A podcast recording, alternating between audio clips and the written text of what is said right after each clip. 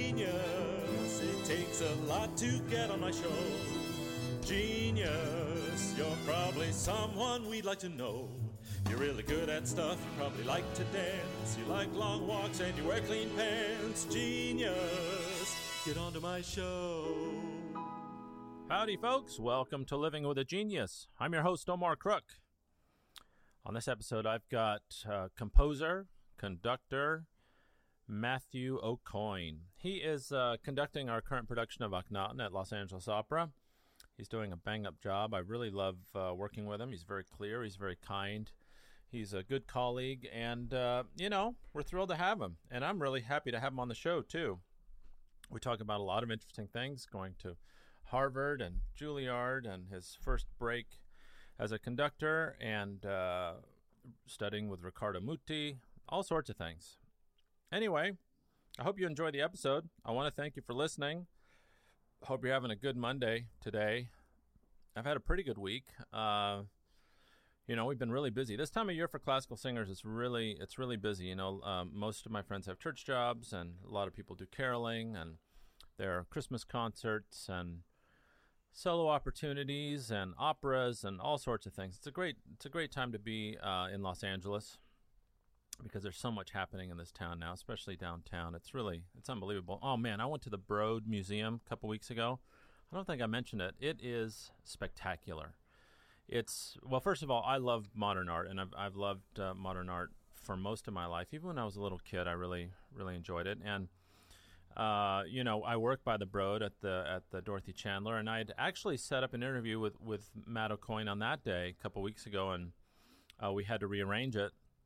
So I had a couple hours up there uh, downtown before I had to be at rehearsal. So I just grabbed my badge and went over, and they checked me right in. And boy, I'll tell you, the the the artists that they represent, first of all, are amazing. You know, like Jeff Koons and Barbara Kruger and Basquiat, and all s- just a tremendous collection of artists.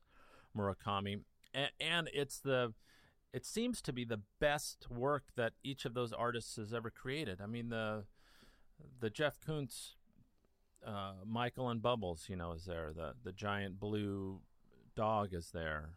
Um, Barbara Kruger's Your Body's a Battleground is there. They have, I I mean, it's just, it's unbelievable. Anyway, if you all get a chance to uh, come by the museum when you're in town, or if you live in town, I, most of my listeners are here in LA, you all should get over there. It's free. You call and make a reservation. It's incredible. Take it from me. Anyway, uh, I guess that's about it. Here's Matt O'Coin. Yeah, that's good. Oh, shit, man. Not to worry. So how close should it be? Like around there Uh, yeah, yeah, yeah. Yeah, good. to talk normally? Yeah, just talk normally. Exactly. Great. Sorry, that these stands are a little bit wobbly. I, Yeah, I this have- should stay. This is yeah, alright. yeah, yeah, yeah. So good, man. Thanks for being here. My pleasure. Do you like being called maestro? No. You don't. Matt will do. All right. Um, so, just for our audience, you are conducting our Akhenaten, that's right. and you're the con- conductor in residence, which is a, a new position here Well, at LA. you know, the thing is they're calling it artist in residence. Okay. Which I love because it's so vague. oh, good. Um, because I, you know, I'm Well, you're a composer, too. Yeah. and conductor and um I do. Are you a pianist as well? I do play the piano, yeah. Yeah. Though I wouldn't call myself like a capital P pianist, Okay. but I, I I know where the keys are. Um, you can find middle C. I can find middle C. Yeah. Just, most days. And uh, so I think uh, the first time that, that Christopher Kelsch uh, heard my work, it was an opera called Crossing, where I was actually conducting. okay. Where the, was that? The premiere. It was in Boston. Mhm.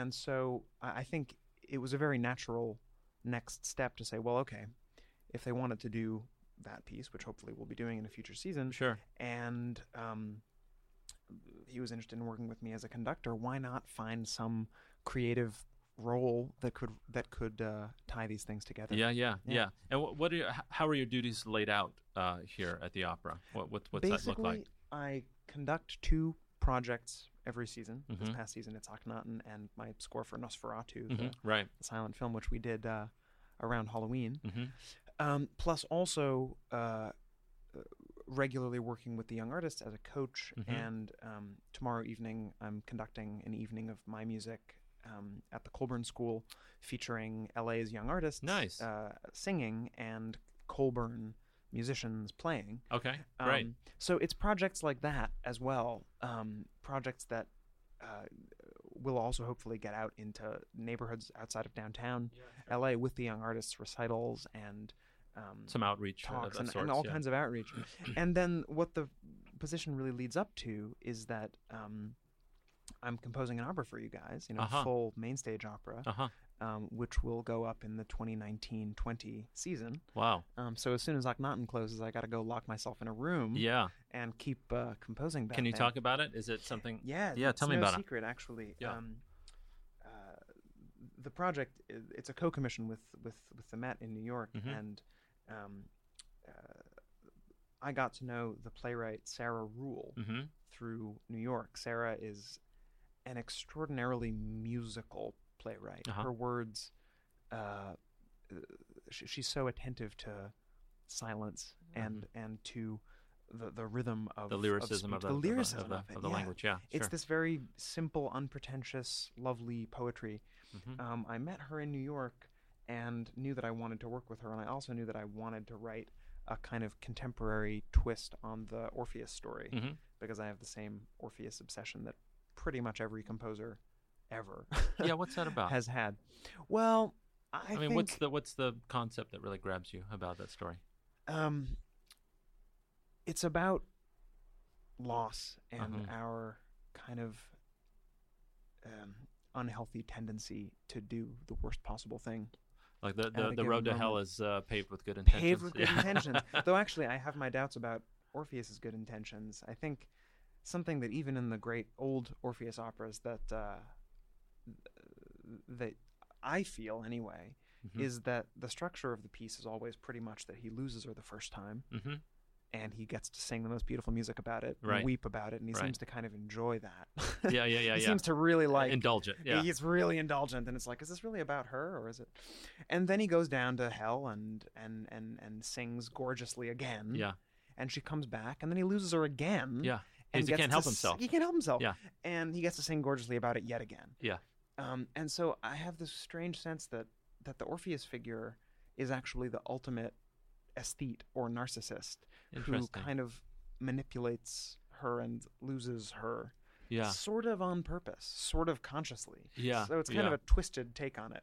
I wonder if it. it, it I, do you know what happens after the after the show? I mean, I forget how the show ends. Do this is a fascinating thing Yeah. is that each No, opera has a different yeah. ending practically. yeah. You know, in in in Gluck and in, in Monteverdi, at least in some versions, Mhm. th- they were required by the censors at the time Yeah. to have a happy ending. I mean, that was just the opera Yeah. seria convention. So basically, a god comes down at the last minute and A says, uh, Deus ex machina. total Deus ex Yeah. machina. It's, it's, you know, just kidding, everything's okay." Yeah. Um, but in uh, I wonder if it's like the story of the prodigal son in some way. Like it's it's he- Yeah. him screwing off, and then he comes back, and and then he comes and back. everybody's fine, takes care of him. I guess Oh, That's that's, the funny. optimistic way to read it. Yeah. But I think in the in Ovid, which is where we get where we get the story originally, Yeah. he uh, you know or- or when she's dead, she's dead. Um, and actually, he goes off and and um, has fun with a bunch of shepherd boys, which is a part that that doesn't normally get. Uh, That's funny. Yeah. It's, yeah, it's kind of strange. doesn't doesn't get turned into operas as much. Uh-huh. So it's going to be a contemporary setting. Are you of it. including that part of it in your No, I'm setting? not. No. Okay. All right. um, Sarah actually has a play called Eurydice, Mhm. which tells the story through the opposite lens, and so we're we're bringing our ideas about it together oh, that's into this interesting. libretto. Yeah, Okay. How, uh, now, the one thing that struck that struck me about you right away is your youth. Hmm. Mm.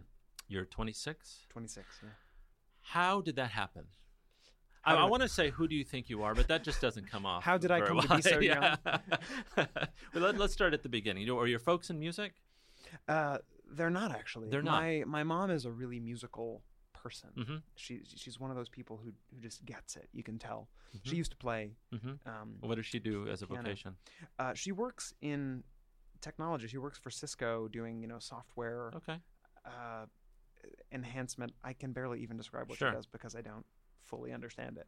But And how about your dad? I think it's complicated. yeah. Um, my dad is a reporter uh, for the Boston Globe, and ah. for a very long time he covered Boston politics. For a while he covered TV, and now actually he is covering theater. though not music. Oh, that's funny. So you grew up So- with a big vocabulary in the house, just floating around. Yeah, my parents are both. My mom also freelance writes you know, Mhm. book reviews and so forth. So they're both super, hmm super literary people. hmm Okay. Yeah. And uh, did you always want to be a musician? I mean, one of the things that I like to ask my guests, which seems to be a through line with most of my guests who who perform and work at the highest levels of their fields, uh, uh, the the one thing that they seem to have in common is that everybody started from a very young age and Mm-hmm. knew from a very young age that they wanted to do the very thing that they ended up becoming as an adult. Is that was that I true did, for you? Yeah, Yeah. I, I did know, but I think I I traced a very wide circle before I ended up.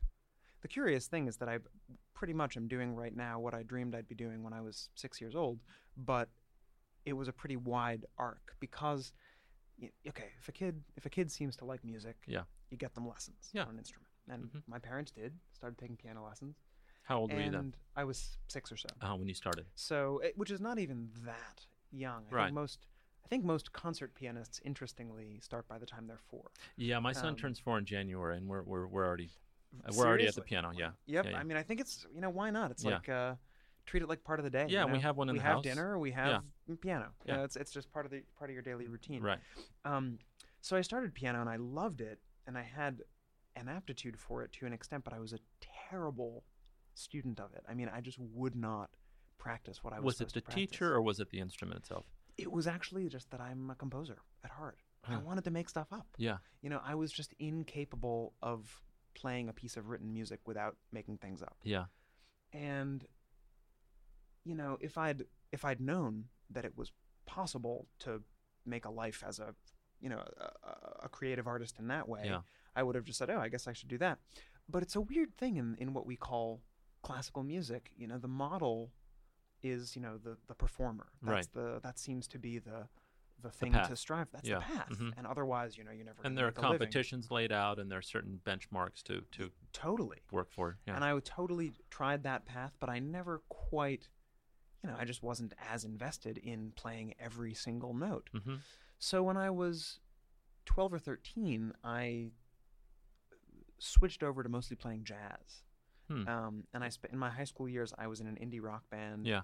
Um, and I think it was one of the best unintentional decisions ever because Well, it- it's cool to improvise. Yeah. I mean, Yeah. that it's expected. there you go. So you can do it. You're supposed to improvise. Yeah. It opened up this whole other part of my brain and mind, and um, and also I think it it it gave me a broader musical understanding. You Hmm. know that that sense of rhythm. I mean, the kind of grooving that we have Sure. to do in Akhenaten. Sure. Um, that's you know uh, my rock band days are the most useful thing Yeah. for that. Um, And you, you learn your circle of fifths playing jazz. That's for sure. that Yeah, you do. yeah. That you do. And your ability to think on your feet Sure. and react. And um, so then when I was 17 or 18, r- right around the time I was applying to college, I kind of had a, because when I was very young, I was into opera. I Mhm. was writing, I, I was already writing sort of what I thought were operas, but they were just big messes, basically. Uh, were you writing the drama to them or the music? Both. kind of both. Yeah. Just I making mean- up shows. Making up shows. Wow. Um, when I was 17 or 18, I had a re-encounter with Verdi, who I'd known. I knew all the Verdi operas, but I hadn't listened to him in years, and I kind of realized, oh my God, I need this. Hmm. You know, I need this in my life. And W- was there a moment that that happened? What was the, what yeah, was the, I just yeah. you know, found my old Otello recording with John Vickers Uh-huh. and put Oh, it on, and was just you know Yeah. blew my melted my face all over again at yeah. the way John Vickers does. And so I, I think I, I decided, you know what, I don't care that the culture of classical music is a little bit stuffy sometimes. Right. I think that's one of the things that drove me away yeah. was this sense that when I played competitions, it was just this Oh, dry so highfalutin. highfalutin and, and- it's yeah, stressful. yeah. Yeah. Stuffy. Yeah. And then I'd go to a jazz jam session and it would just be joyful and exuberant. And Yeah. of course, you know, I still have sympathy with my 12 year old self. It was a pretty easy choice. Yeah, yeah. Like this or that. Okay, that. And it's so collaborative too. That's what's so Yeah. nice. You're not It's- stuck in a room by yourself. All And the it's time. not you against a jury or Yeah, anything like yeah. that. But then at a certain point, it was like, you know what? I love classical music enough that none of that matters. I'm just gonna, I'm gonna dive back in. So you grew up, you, you grew up in Boston, yeah? Yeah, outside of Boston. Outside of Boston, okay. And was your plan always to go to one of the schools in town, or what? I mean, did you have any kind of plan laid out? When did that When did that happen? Where you said, I mean, you just told me that you decided to go into classical music, and you were 18 or so, Yeah. just going into college. And had you already decided to pursue music in college, or what? uh, I, I mean, had, you know, yeah. I, I expected to go to a conservatory hmm um, to to whip myself into shape um, as a composer. Mhm. For a while, I thought it would be more jazz composition, but then I thought it would be more classical composition. And this is kind of a funny story, actually. Uh, when I was nine or ten years old, my dad um, did a journalism uh, fellowship at Harvard. Mhm. Um, and so I got to l- listen in on some Harvard classes for a couple months. You know, it was Mhm. just a music classes mostly. And there was a great there's a great class called First Nights, Okay. um, which is a, a, a music course for non musicians. hmm Um, and basically, what it does is it f- it it goes it follows uh, five world premieres throughout history: Monteverdi's L'Orfeo, Okay. uh, Beethoven's Ninth, The Messiah, Symphonie Fantastique, and I think Rite of Spring. Mhm. And then at the end of the semester, um, they actually premiere a new piece. They have a composer come in and do a and do a premiere. It's a great idea. Wow, It- that's it, cool. It, it introduces tons of people to music. Yeah. And I remember I'd listened in on this class um, as a kid, and I'd stayed in touch vaguely with the professor. And when I was 17 or 18, I met with him again, Mhm. and uh, just as I was applying to colleges, and he made it sound like there was more music at Harvard than I thought there was, and uh, that, Ah, it, uh, right. that it was kind of more. It wasn't a musical wasteland. Right. Right. So I decided, you know, what the hell, and I applied, and and when I got in, I thought, well, this this kind of leaves my options open, in a in a different way. yeah. And the ironic thing is, it wasn't until college that I took an interest in conducting, but uh, I ended up being in one of the best possible places for it because there's this culture um, at Harvard of student conducted orchestras. There are several orchestras and even an opera company Uh huh. that are completely student run. And we're talking like full 30 or 40 piece orchestras. Yeah. Some of them perform in dining halls Yeah. and no one knows what they're doing. You know, you're just it's just people who are interested in giving it a try. Right. But you end up getting more. You know, it's like learning how to fly a plane. You get you get the the, the flying hours. Yeah. Um, in a way that I'm not totally sure that I would have at a conservatory. That's because right. at a Especially conservatory, Juilliard. Or the, I mean, Yeah. they, they they bring in you know. There's too many real conductors Sure, around. sure. Yeah, yeah, yeah.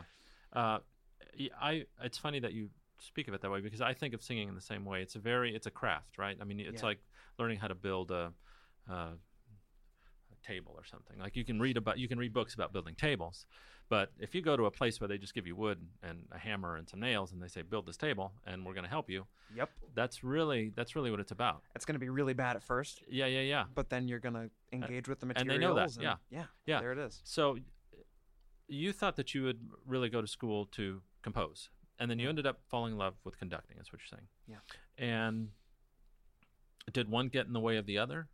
they still do. Yeah, yeah, yeah, yeah. Um, How do you split your time? Well, ideally, it's as much as seventy percent composing. I think that would be Uh-huh. my that would be my ideal. Mhm. Um, conducting uh, is draining. You don't always. I'm just learning now to expect the kind of recovery time from Mhm. any given performance. You know, you can't sort of say, "Oh, okay, I'll wake up the next morning." Mm-hmm. You and mean get- physically or mentally or both? both, yeah. Yeah. Um, because, you know, for me, composing is the thing that I want to do when I'm at my absolute freshest. It's the Mhm. thing that I want to do first thing in the morning, you Mm-hmm. know, after the first cup of coffee without Mhm. having done anything else hmm and just do it until, uh, until I'm dry, basically. Do you have a Just go. system for organizing your day that way? Basically, just leave the first half of the day open. Because I've got this, I Yeah. I, I've got a friend named Sean Kirchner who's a composer. He composes choral music and a lot- it's been performed over at the Master Chorale quite a bit. But he's got this system that he took from the Lord of the Rings, and it's on my podcast. If you- if you have a chance to listen to it, he's got like dwarf time and elf time and all this. Like it's very partitioned. So he does this like you. He does his composing in the morning, and then he does. Yeah. He's got a very set routine. Otherwise, he said he just can't seem to get it get it all done. And uh, can we help you? Uh, okay. Uh, what what is it that you need to do exactly?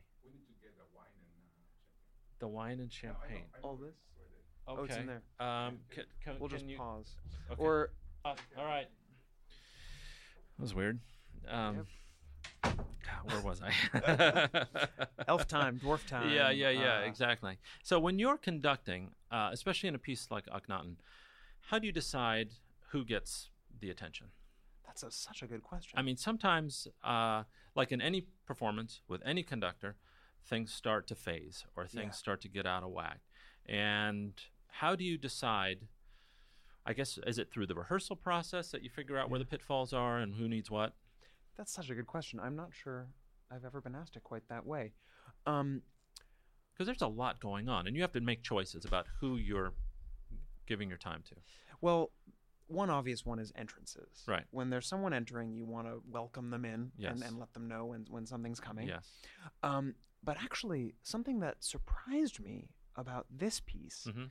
is that if a particular figure is physically exhausting to play, such as, you know, on certain instruments, Mm-hmm. Right. especially the winds, then they actually need that attention, even if it's just going on. You know, normally when a figure is just repeating, Mhm. you don't need to keep tending that fire Set it and because it, just forget it, kind of yeah. set it and forget it. hmm But with this, to be frank, if you don't keep checking in, it's going to slow down because it is exhausting. It is physically exhausting. So you have to keep checking in with the people who are doing the most exhausting physical thing Right. to just say, keep it up. We can, we've done it before. We can do it. Mhm. Um, Yeah, what is it about the metronomic nature of this music that makes it so difficult? Where there really is no ribati, there's no it just it's relentless. yes. But I find that with Puccini and Verdi, at least as a soloist, for me, it's so easy to just feel it together. There's no feeling it together with this piece. It seems like I, I uh, maybe in Well- the transitions you find that. I think there's another element, which is that in Puccini or Verdi, you actually want to hear the sensation of effort. You want to hear Yeah, the heroic nature of the effort that everyone is giving. right. The humanistic element of, Yeah. of that story. Or yeah. and you know, if you're reaching for a high note, we Mhm. want to feel how much that's taking out of Yeah, everybody. or how you, or you might not make it. How you might exciting not that make is. and that's yeah. so exciting. Yeah. The trouble with uh, not the trouble, but the challenge Yes. with Philip Glass is that as soon as you hear the effort, it sounds wrong. yeah. Ideally, you want it to sound completely smooth. Right. And you know, if so you it were becomes listening, like a mantra. It just it becomes, becomes a mantra. Yeah, yeah, yeah. Exactly. Yeah. Yeah. Um, and and I think Glass is deeply influenced by by Indian music, so that there is that there, there is the sense that we have to just get into this atmosphere and Allow it, to doesn't wash change. over you. Yeah. um, for Western trained musicians, this is super hard. Yeah. Um, it's not that it's super hard just to get the notes, but to get it without it sounding like you're giving 150 percent. Right. That's hard. And, and and it has to be phraseless in a way. Yes.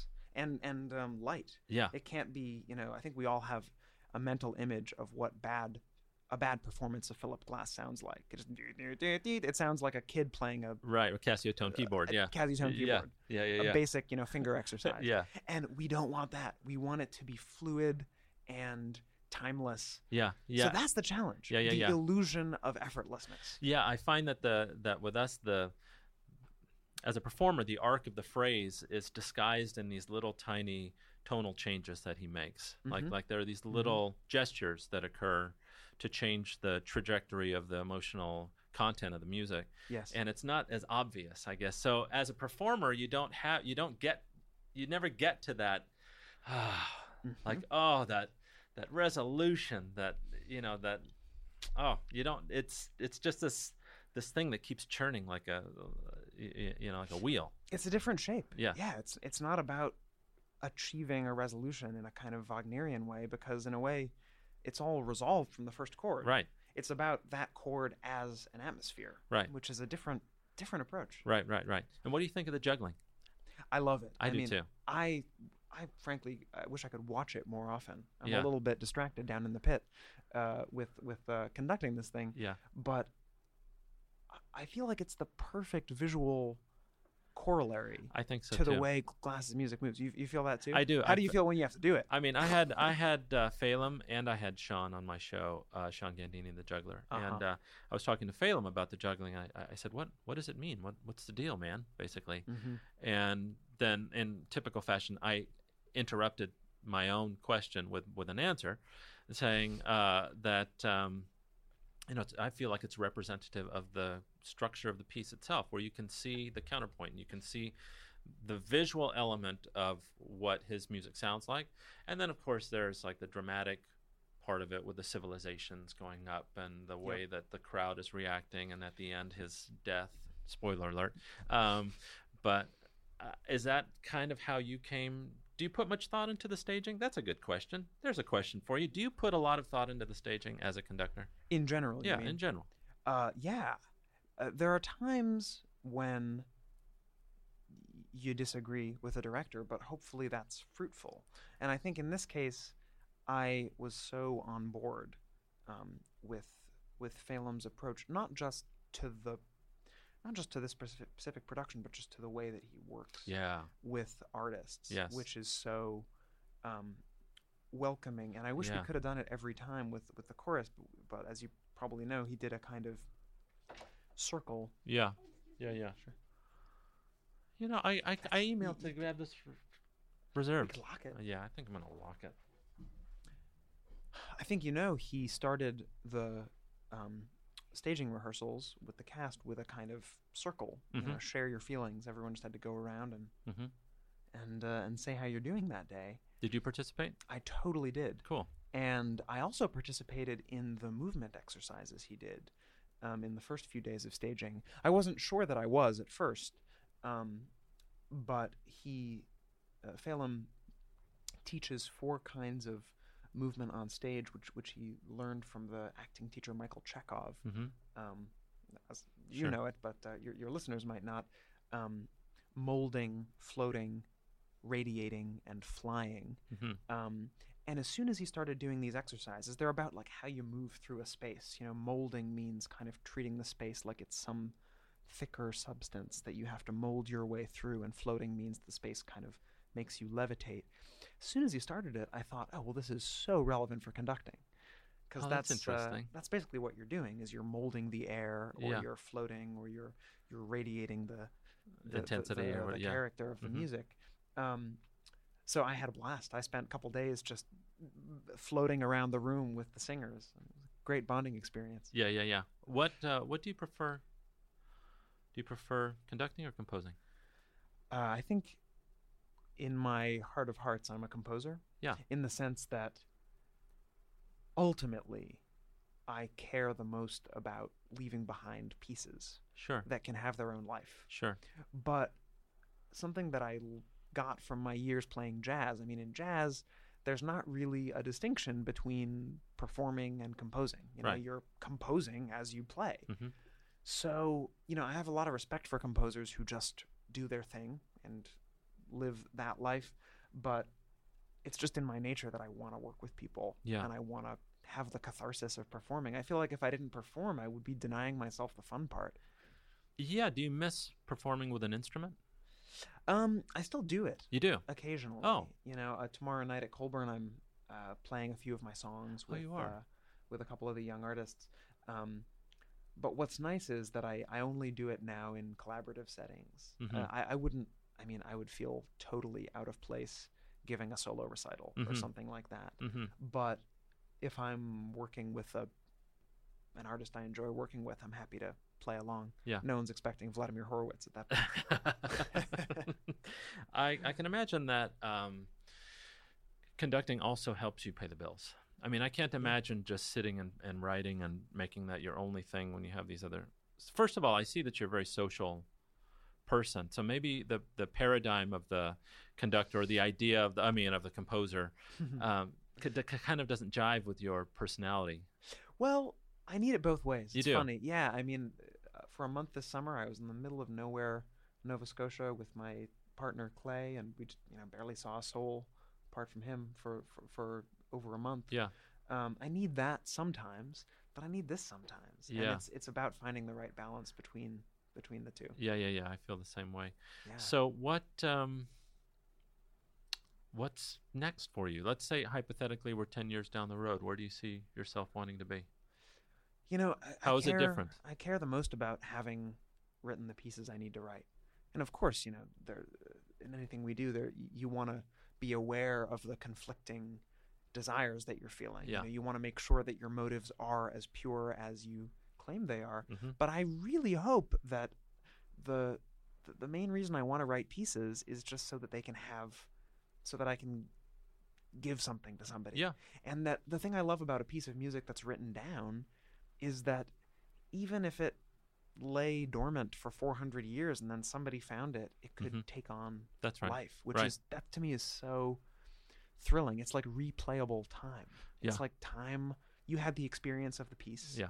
And you know you ca- it's like catching a genie in a bottle. hmm You bottle it up and then somebody else can open it someday. Yeah, it's kind of a testament to that part of your life. I think that the risk, f- and, and without in any way comparing myself to these figures, I'm just mentioning people who've you know composed and conducted. Sure. When you think of someone like Boulez Mhm. or you know Esapekasalen, You want to say Mahler? Go ahead, say Mahler. not saying Mahler, but sure, actually, I Yeah. mean Mahler, Yeah. great composer. Don't we all kind of wish we had more than a dozen pieces by him? Right. I mean, he left these great symphonies behind, but when you think about it, it's completely bonkers that a man who literally knew opera Mhm. better than anybody, Than anybody living. Yeah. never wrote an opera. Yeah. Imagine what a Mahler opera would have sounded like, but Yeah. he had a day job. You Yeah. know, he had a day job that meant that he only composed three or two or three months out of the year. Right. And I think, you know, it's hard to measure these things in terms of like, this is worth more than that. Maybe Mhm. the performances of Tristan that he gave were worth Everything. Yeah. Everything. Yeah. Yeah. but as far as us today, hmm I think we wish he wrote more pieces. Yeah, I agree. When you're done with a piece, do you have trouble uh, letting it go? Uh, it depends. Uh, usually, I do make revisions. I'm kind of an inveterate reviser. Up to the up to the performance. beyond. Aha. Yeah. Yeah. Okay. You know, I'll hear the performance and then go, "Oh, I could get that." You know, we don't really need those thirty seconds. And uh, yeah. Um, but I, you know, with a few pieces, and I, I wouldn't claim that I'm a finished product in Mhm. any in any way. Mhm. Um, of anything I've written, there are only a couple of pieces that I think are really that I couldn't make them any better. Yeah. Okay. with most pieces I'm still thinking maybe I need to go back and and tweak. It's nice to have distance, you know. I'm, I'm Sure. about to, as we speak, you know, after this, I'm about to go ask Philip Glass some similar questions um, at a Mhm. pre-concert, pre-show talk, and one of the things that I'm curious to ask him Mhm. is how his relationship with Akhenaten has changed. You know, whether it feels like is he more distant from it, or in some way has he gotten to understand his own piece better Yeah. Yeah. now that he's seen it all over the world, Right. you know, in a bunch of different productions. Right. You know, what kind of experience must that be? Right. I, you know, uh, th- here's a question that I've asked. I think every single composer that I've had on the show. When you, first of all, have you experienced your own music uh, as an audience member? Yes. Okay, It's torture. there you go.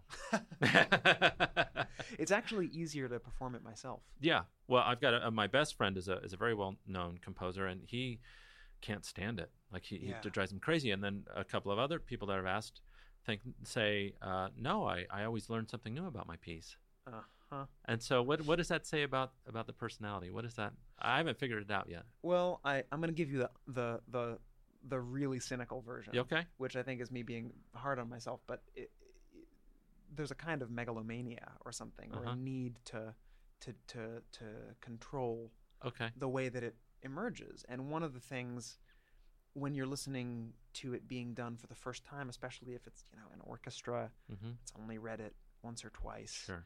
and they haven't spent any time thinking about what it means and they haven't really done that. Of course you want to jump up on Yeah. stage and say You're debasing my work. but then you take a step back and you go, you know, Matt, actually maybe what you're feeling is anxiety about the piece itself, the itself. merits of the piece on its own, uh, Mm. rather than the, the performance. performance. Yeah. Um, so really, I think it's it's it's painful, but it's one hundred percent necessary Huh. because sometimes in the act of doing it, you don't have the perspective um, to hear the things that could be better. Yeah, I, that's kind of what I've been thinking about recently with this. I, it's a real tangent, but when you say perspective, you know, people never thought they were in the dark ages uh, when they Huh. were alive. So, uh, yeah, I mean, stepping away from it and having uh, maybe that's what you're talking about leaving pieces behind, maybe not after your death, but maybe to be able to look back at the pieces as a reflection of parts of your life. I think that would that's the most appealing thing for me Yeah, you know, unless unless it's like this period is bell bottoms and this period period is cut off jean shorts and the, you know. I think I know exactly what bell bottom music sounds like too. That brings up. Uh, Uh, you know, that's the that's do you do you go back at your compositions that you you know, created a long time ago and cringe? Is that- Totally. Is that, is that a thing? Well, you know, there's there's a technical aspect too. You know, there's Oh. it, just like when you're learning to sing or learning to play an instrument. You know, if you want to achieve a certain effect, hmm um, y- y- you got to learn the tools. Sure. And maybe you know, I, I just I was looking at a piece recently actually, where I just had the clarinet sitting up in the top of its register so much. Yeah. and You're like, I- well, if Gershwin could do it, I can. you know, if only I'd been going for a Gershwin kind of squeal, uh-huh. but I was going for something much lighter. Hmm. And then I heard a performance of the piece, and of course the clarinet was much too Yeah, loud, yeah. much too present, and it was like, and I, I played clarinet for a couple of years, so I really should have known better. It's it's things like that where you just learn yeah, tricks, the of trade. mechanics, like the facility of being a good orchestrator. and also you know early on, I think, um, your ideas outrun your technique. I, I distinctly remember Mhm. this frustrating feeling of having an idea and having a kind of mental sonic image of what I want a piece to sound like. Yeah. And then you turn to the paper and you don't Don't know how to do quite it. Know how to? Yeah. It's Yeah. like what what am I actually hearing? Yeah. Is that like a harmonic? Is that a violin playing a harmonic plus a flute also playing a harmonic plus like a cymbal? Right. Or you know, if I add this spice, will the sauce be better? You know, it's Yeah. Yeah. Yeah. it's that you yeah. know And the problem is, is you don't have uh, 60 of your friends sitting in your living room to, to test. to go. Yeah. Totally, Yeah. totally. Ha- have you had that experience where you think it's going to sound one way and you're like, holy shit, well, that's just terrible? I have. Or but that, or boy, that's a lot better than I thought it would be. I'm happy to say these days, on a basic level Yeah. of like, what is it basically going to sound like? Yeah. I I always know that whether it's going to really be effective or whether something's going to hit a kind of psychological climax the way I want it to. Yeah. mm, You can never predict that. Yeah. Yeah. Yeah. Um, but I've also been lucky to have friends, both instrumentalists and singers, who have been willing to kind of be guinea pigs and Sure. give me advice. I have a violinist friend that I've written tons of music for, and uh, God, he's been so patient with me. I'm I'm late delivering a piece to him right now. Where is he? He's actually uh, we both we were at Harvard together, but now very luckily he's in San Diego. Oh, wow. Um, so it's very easy to he came to see Akhenaten. Now, a- after after Harvard, where did you did you continue your studies, or did you just start writing music and doing your thing Well, professionally? actually, I uh, uh, a somewhat crazy thing happened, which is that I was conducting the Marriage of Figaro hmm um, my senior year with this college opera company. Mhm. And a woman came up to me and, and said, That was really good. I think you should be working at the Met. And I was like, Oh, yeah, you know, me too, lady. Maybe, you know, maybe, maybe someday. How do you get to the Met? Um, practice, practice, practice. Uh, and she's like, No, no, no, I actually work there. Oh. And we, you know, I think we may need, th- there may be an opening for an assistant conductor.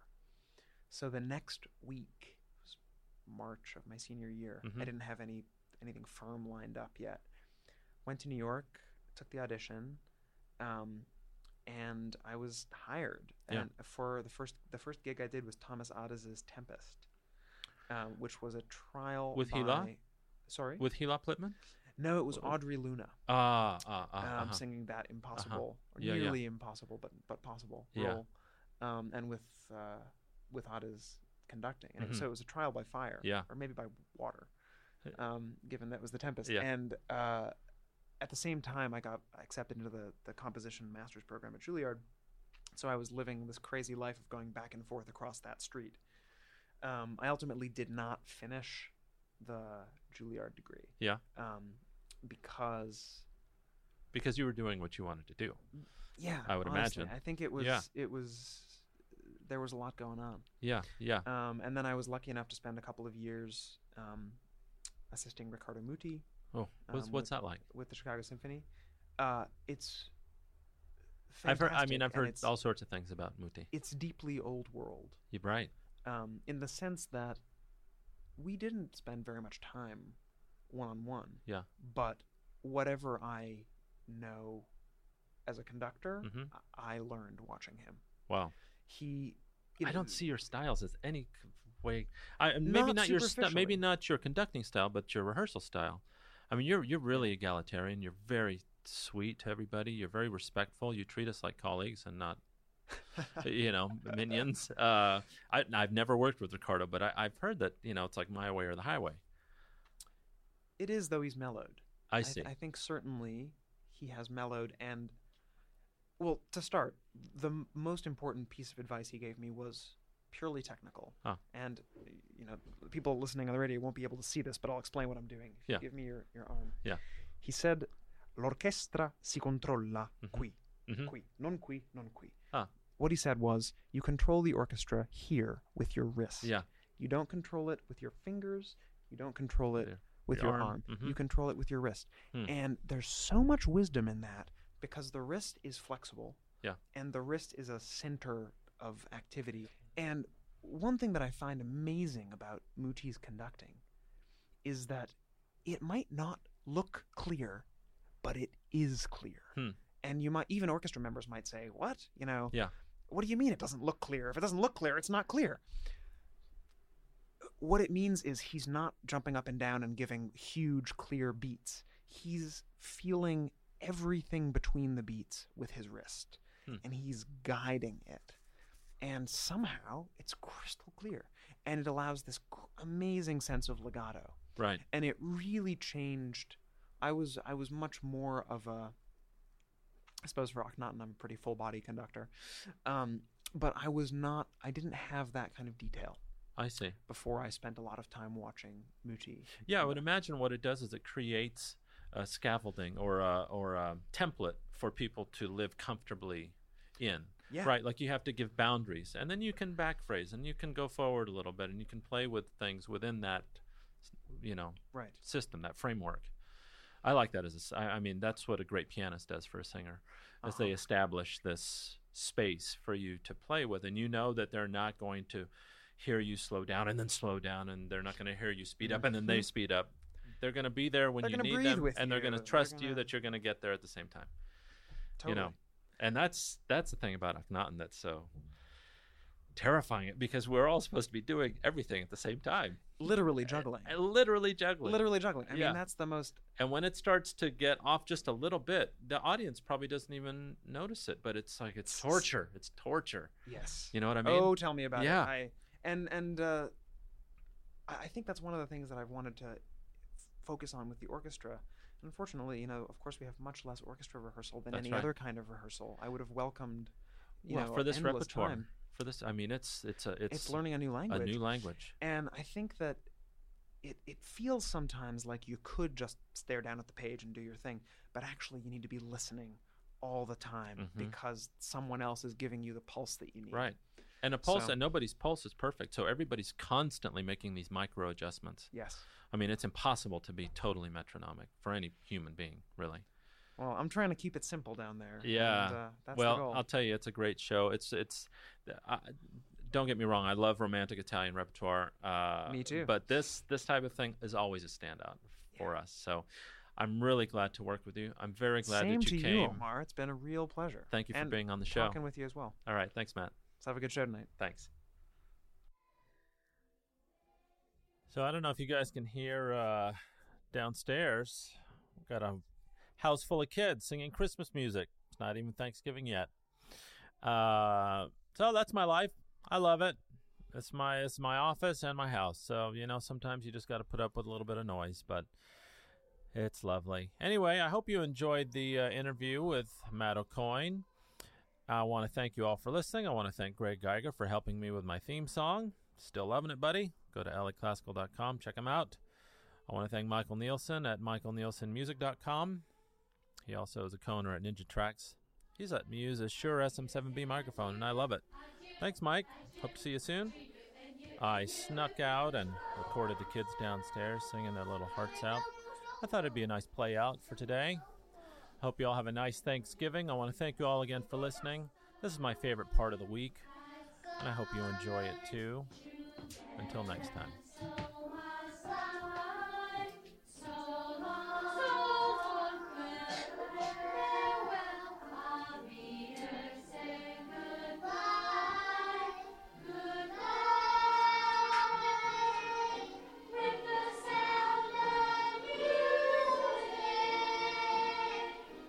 With the sound of music.